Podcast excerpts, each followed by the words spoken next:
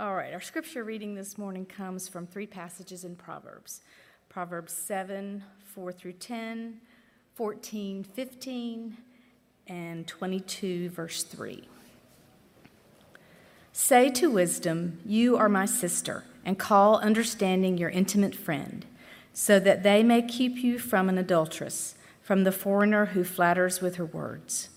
For at the window of my house I looked out through my lattice, and I saw among the naive and discerned among the youths a young man lacking sense, passing through the street near her corner as he walks along the way to her house. In the twilight, in the evening, in the middle of the night and the darkness.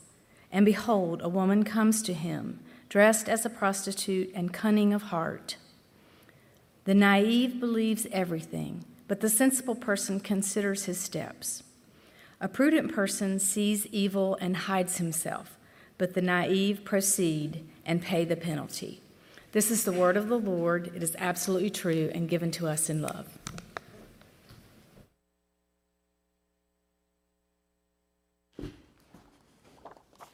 Thank you, Brent. okay. Good morning. My name is Jim Osborne. Um, as the bulletin says, I'm a practicing physician here in Greensboro for one more week.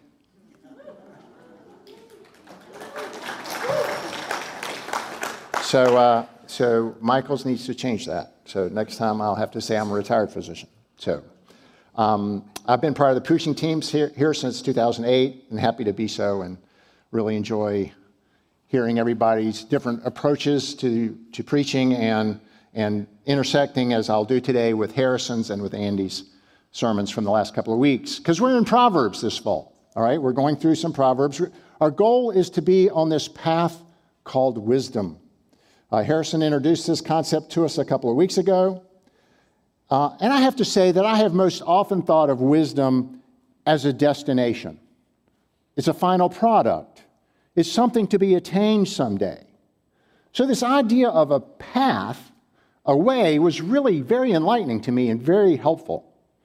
Um, so, it's not so much something that you find as something you follow, it's something you do. Now, recall, Harrison also told us that Proverbs, while directing us toward the path of wisdom, warns us against three paths that we should not tread. Zack Eswine, the seminary professor whom Harrison referenced, and I'll make some reference to him as well, calls them different types of souls or people. So the simple, naive way or path is followed by the simple soul. The stubborn, obstinate, foolish path or way is followed by the foolish soul.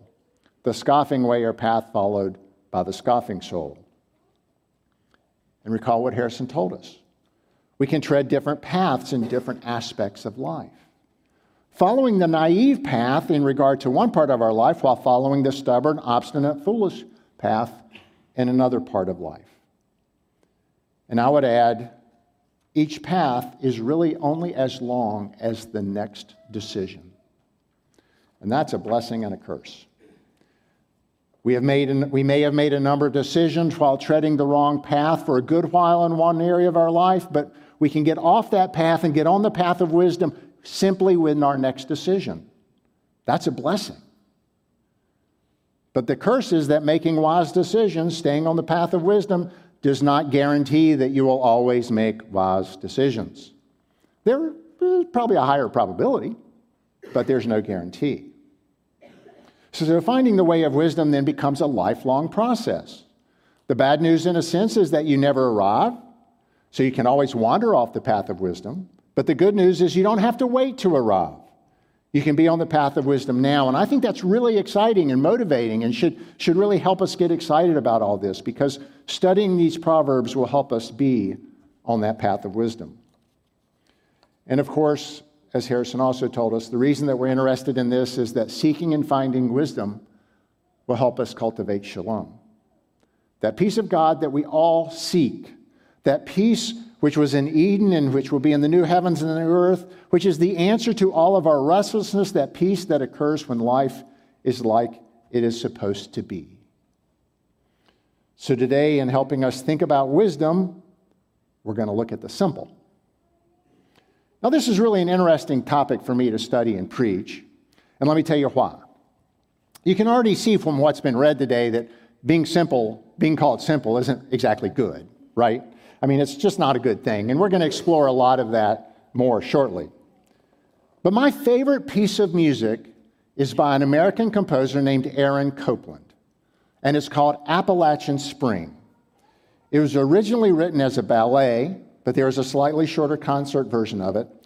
And I would say that in the last 50 years, I have literally listened to it thousands of times. The last time was this morning. It is a wonderful piece. It's my favorite piece. And throughout the piece, Copland uses a theme that's based on a Shaker hymn. As many great composers do, he takes the theme and builds variations on it, and reaches this spectacular climax in the piece. And I like this theme so much and the way it builds so much that when Annette and I got married, I asked the organist to do the same thing for her processional. So as she entered the sanctuary, the initial bare tune was played, and then the organist built and built on it until it was this wonderful, glorious ending as she arrived at the front of the church. The name of the Shaker hymn is It's a Gift to Be Simple. If I'd known about these proverbs, maybe I wouldn't have pushed on it so hard. So, how can that be? So, we're going to come back to that later. So, today we want to see what the Bible can teach us about the simple, naive way, how to avoid being the simple, naive soul. And we're going to discover who the simple are and what happens to them, and how to seek wisdom to avoid being simple. Let's pray. Lord, we just pray for your guidance, for my words and our hearts. Uh, help us to focus on what we can learn and apply that we might glorify you. In Jesus' name, amen. Now, as we peruse the text this morning, let's uh, first pick out some characteristics of the simple.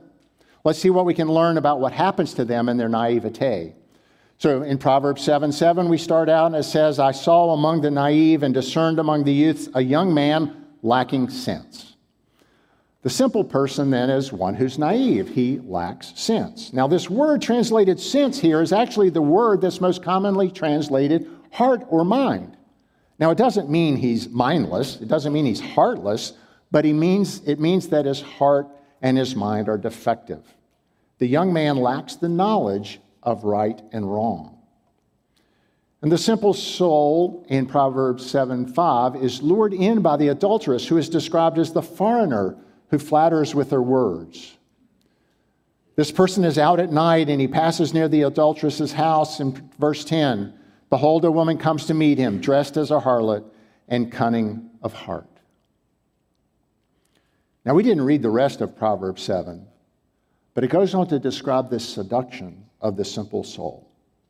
It's described as something incredibly enjoyable. The bed is sprinkled with myrrh, aloes, and cinnamon. They drink their fill, they delight themselves, and it describes their describes his destruction.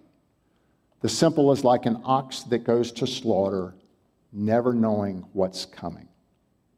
The adulterous house is the way to Sheol. It's the way to death. Now, this description is clearly a sensual, sensual sexual one. The simple soul is seduced. Boy, say that three times fast. The simple soul is seduced by the adulteress. But I want to suggest to you that if we all we see in this passage is to avoid sexual sin, we are really missing most of the point. Indeed, we're being naive, simple if you will, if we think that it's only a warning against sexual sin. It is that, but it is much more. Now, to realize that, one need only remember the way that God often talks about Israel. In the Old Testament, a repeated theme is that Israel is God's bride, and when Israel turns to other gods, they are prostituting themselves. I was reminded of this as I read Ezekiel in my devotions in these last few weeks. In Ezekiel 16, the prophet shockingly describes even the city of God, Jerusalem, as a prostitute. And not only that, but a prostitute who has paid the lovers to come to her. Ezekiel 16, verse 33 and 34. Men give gifts to all harlots, but you give your gifts to all your lovers to bribe them to come to you from every direction for your harlotries.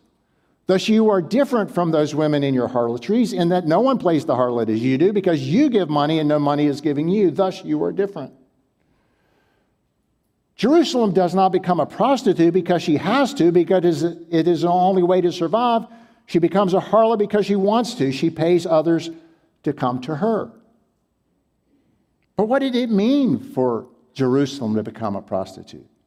What did the Jews do to deserve this condemnation? they followed other gods. Throughout Ezekiel 16, they're described making offerings of the things provided by God the Father, by Yahweh, to other gods. They are described as building high places to worship other gods in the midst of the city, in the midst of the city of God. In other words, when God describes Jerusalem as a prostitute, it does not mean that they're condemned for sexual sin. They're being condemned for sinful ideas, intellectual, philosophical, theological sin that results in sinful actions. And what have they done? They have accepted the ideas and teachings of the surrounding culture, those outside the covenant family, as reflecting truth and being worthy of obedience. And again, they did this not because they had to, not because they were conquered. They did it because they wanted to. They paid the others for it, God says. So you see, the seduction of the simple here in Proverbs is not to sexual sin, or not just to sexual sin. I would say it's fact, probably not mainly to sexual sin. The seduction of the simple is to interesting, enjoyable, delightful things. Whether these things are ideas or experiences. Things that at best can be distracting and at worst can oppose God in the way that He has commanded that His people should live. They are things that are experienced or said without much thought. Let me give you a couple of quick examples. Dr. Eswine, who I referenced earlier, gives the example of the ubiquitous cooking shows, especially the competitive ones, where he says, we make a game out of a necessity of life. So we make a game out of a necessity of life, and we do it over and over again. Uh, I mean, I don't know if y'all watch the cooking channel, but it's everywhere. They're always coming up with new ways to compete. But have you ever thought about how people in our community without enough food regard cooking, competitive cooking shows? Do we, do we ever ask ourselves, are cooking competitions mocking the poor? Now, you might be annoyed right now because maybe you enjoy cooking shows. So sorry about that. Go ahead and enjoy it, but occasionally ponder a little bit more about it. We'll talk more about that shortly. For my own life, I just said I'm entering my last week of work. Many of my patients express sadness at the end of a relationship that could go back as far as 35 years. Uh, even more of them, though, say, Enjoy it, you deserve it. And I thank them for their kind words. It does feel good to hear that. But if I hear this often enough and if I don't stop to think about it, and again, we'll talk more about stopping and thinking about it later, then one day I'm going to think it's true that I do deserve it. But I don't. It's a gift. Plenty of people have worked as hard as I have and did not make it to retirement. Was that because they didn't deserve it? Plenty of people have worked as hard as I have and have much less to show for it. Is that because they don't deserve as much? I don't pretend to understand God's providence, but I do recognize God's providence. And my retirement, whether it is for a day, a week, a year, or a generation, is a gift. See, the simple soul then is seduced by all this and takes it all in cooking shows, retirement, good wishes, everything and never ponders the implication of what they see and do. They just go merrily along the path. Doing things without thinking, seeking things that give immediate gratification, consuming things to feel good and to be happy, trying hard to keep the vibe light and the mood good. That's the simple soul being seduced by the adulteress. Chapter 14, verse 15 adds to this the, na- the naive believes everything. The simple person listens to everyone. Simple souls are agreeable. Frankly, they can be a lot of fun to be around. I mean, what the heck? They're open to everything. They get along with everyone. When conflicts happens, they just say, ah, whatever. Move on. Don't want to deal with it. And then in Proverbs 22, verse C, this verse 3, the simple does not see evil for what it is. They do not see the danger. The naive go in, go on, and are punished. And what this means actually is suffer, not, not so much God's punishment, but suffering that comes from going in to see the evil when they don't see the evil. So the simple soul goes about their lives, moving from one enjoyable, fun thing to another, eventually leading to suffering for them or others. And we are told in earlier Proverbs 7, it leads to death. Now, I want you to note a common theme here. It's not stated, but it's inherent in the actions of the simple. What do the simple do? They walk around at night. They listen to the flattery of the adulteress. They give in to any and all pleasures. They believe everything. They go in or toward evil unknowingly. Surely it is the case, as it was in the two examples I suggested, that the simple never stops to think about the implications of their actions and decisions. Never stops to think about how what they're reading, talking about, hearing, and experiencing could lead to death and destruction either theirs or someone else's. And again, maybe not immediate physical death and destruction, but certainly spiritual and emotional death and destruction can follow. Now, I've given you a couple of examples, but let's pause for a moment and think are there any biblical examples of someone who took the simple path?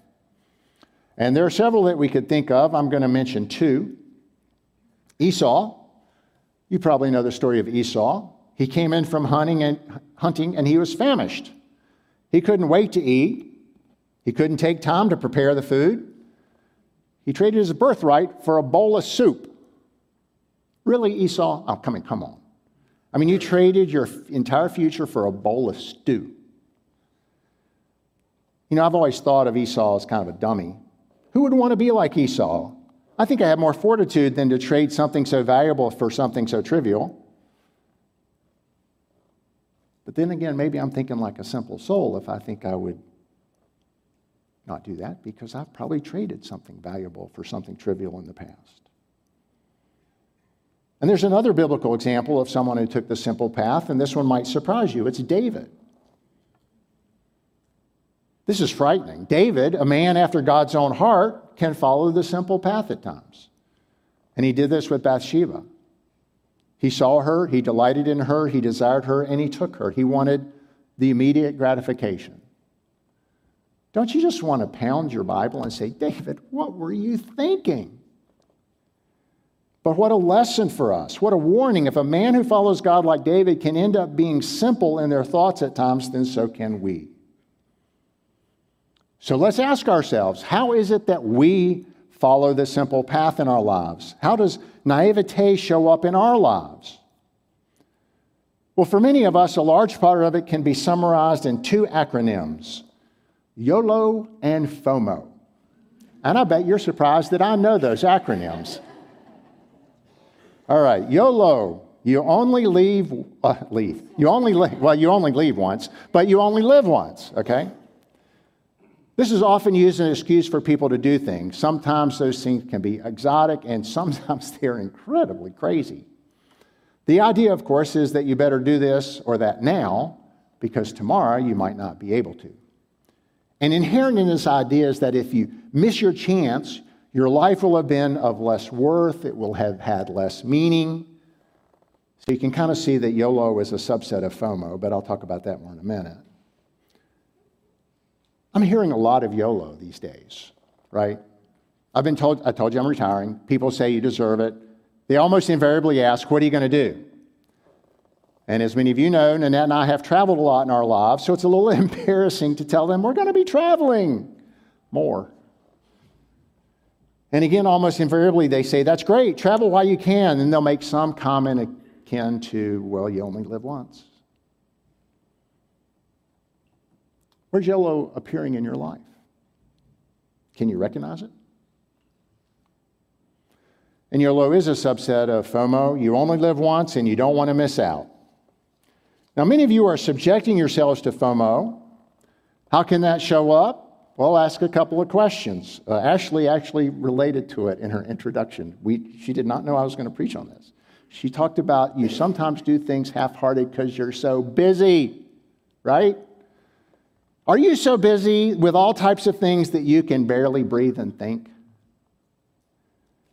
These may be all good things, but there's so many of them that you can't keep up. You're feeling overwhelmed. And if you and if you give up one or more of these, you think you're going to miss something important in your life or maybe in your children's lives. If you're that busy, you may be suffering a little bit from FOMO, fear of missing out. And second, do you feel like you have to check your phone all the time? Now, I know you think it's coming. My usual comment about the harms of social media, and it is coming. Um, before we get there, let me tell you that I check my phone all the time, and I am barely on social media. I follow two camper, three camper groups on Facebook, and I have eight friends on Instagram, most of which are my children. Yet I check my phone all the time. What do I check? Most commonly, it's the BBC News and ESPN. Why in the world do I have to repeatedly check the BBC News and ESPN so much? I mean, they haven't played another game since I checked it last time. Well, I wasn't so sure, but I got to tell you, Dr. Eswine helped me here. He pointed out that some of us prefer information that we won't remember and which makes absolutely no difference in our lives to information and wisdom that comes from pondering and examining ourselves, others, and the world. I think that's a pretty good summary of what I do. I just want to be distracted. Checking the BBC News and ESPN can be just as mindless as scrolling through Instagram and Facebook, TikTok, and everything else. And many of you are scrolling through more than BBC News and ESPN. So, why do I do what I do and why do you do what you do? We do it because we can do it without thinking, we do it because we get immediate gratification. We do it because we think it makes us feel good and happy. We do it to keep the vibe light and the mood good. Do those words sound familiar? They're the same words I used when I described the simple soul following the simple path.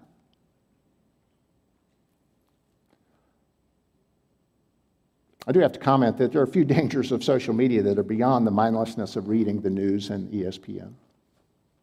I came across an author that I'd never come across recently guy named Arthur Brooks. He's a professor at the Harvard Business School. Oddly enough, at the Harvard Business School, he teaches courses on happiness. I didn't know they had that in Harvard Business School.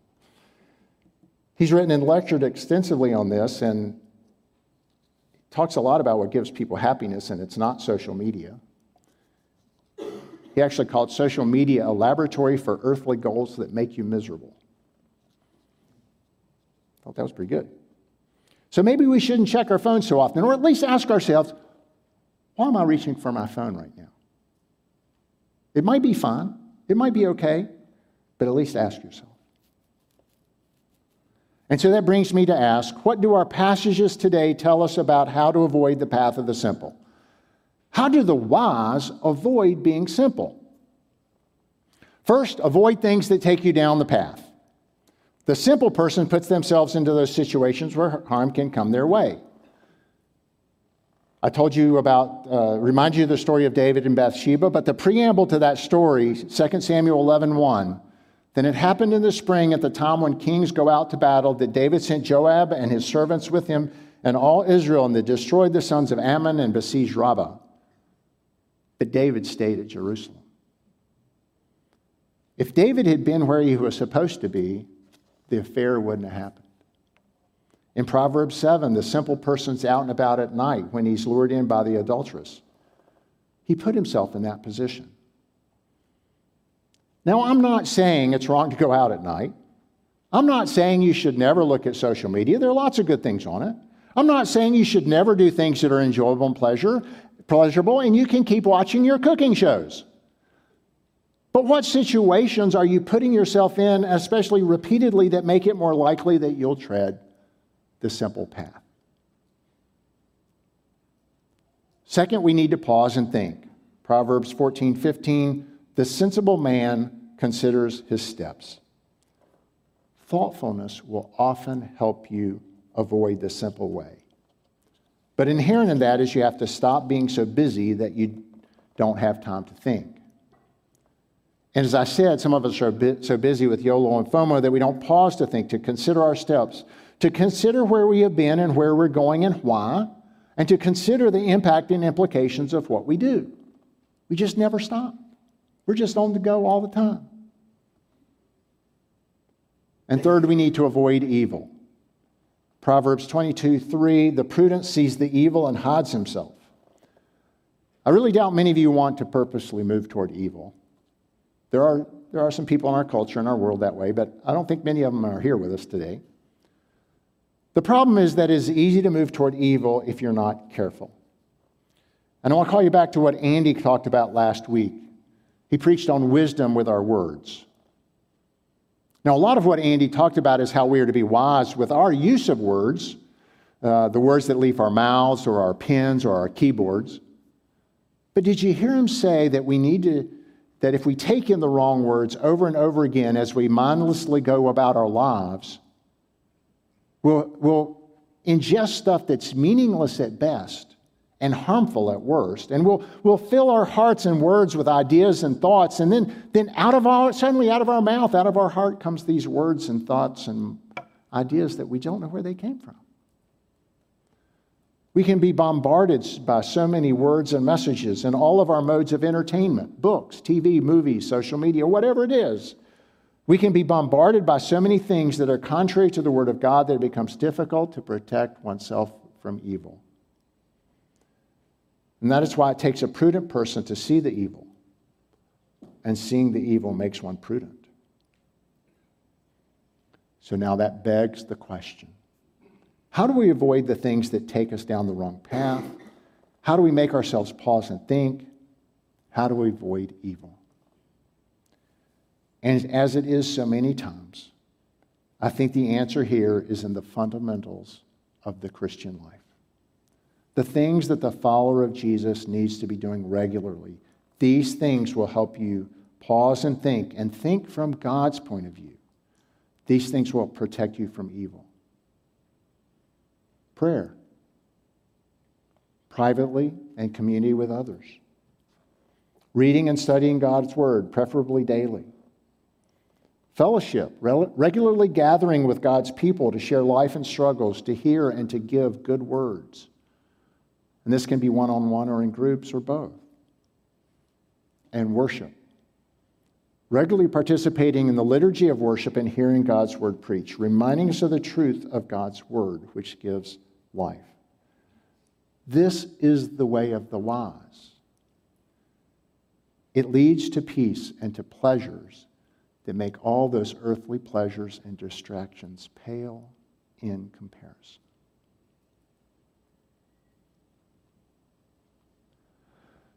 So we've thought about one of the three paths that are not the path of wisdom. We've seen that the path of the simple depends on one being non discerning, non thinking, leaning toward, if not devoted to things that bring enjoyment and distraction. It can involve putting yourself in unhelpful, possibly dangerous situations. It definitely involves staying so busy that you don't have time to discern and think, even if you want to.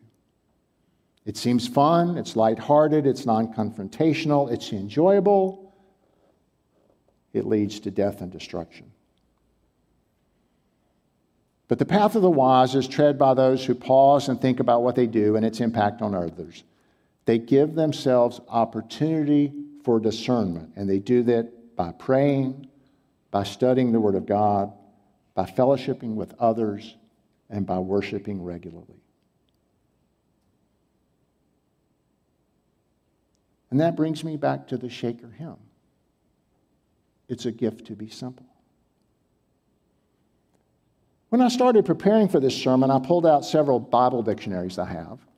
Almost all of them define simple in the way that Proverbs does and that we've talked about today, but one of them defined the simple as sincere, open, honest, direct, and without hypocrisy. Yes, this dictionary noted simplicity can be an idea that's bad, mainly in the Proverbs. But it is also an idea associated with integrity, lack of evil, generosity, a life devoted to God, and simply believing the gospel truth, which is what all I saw in Annette on the day that we got married. In 2 Corinthians 11:3, Paul is concerned about the Corinthian church and he says, "But I'm afraid that as the serpent deceived Eve by his craftiness, your minds will be led astray." Boy, does that sound like the adulteress? Does that sound like the adulteress coming after the naive? I'm afraid that as the serpent deceived Eve by his craftiness, your minds will be led astray from the simplicity and purity of devotion to Christ. So, ironically, or remarkably, one of the ways to avoid being simple and naive is in living more simply. Not being so busy and distracted that we can't think and discern, not being bombarded by everything the culture wants to pour into our hearts and by which we can be led astray. In other words, we should seek to be living more simply to avoid being the simple. May it be so, Lord Jesus. Amen.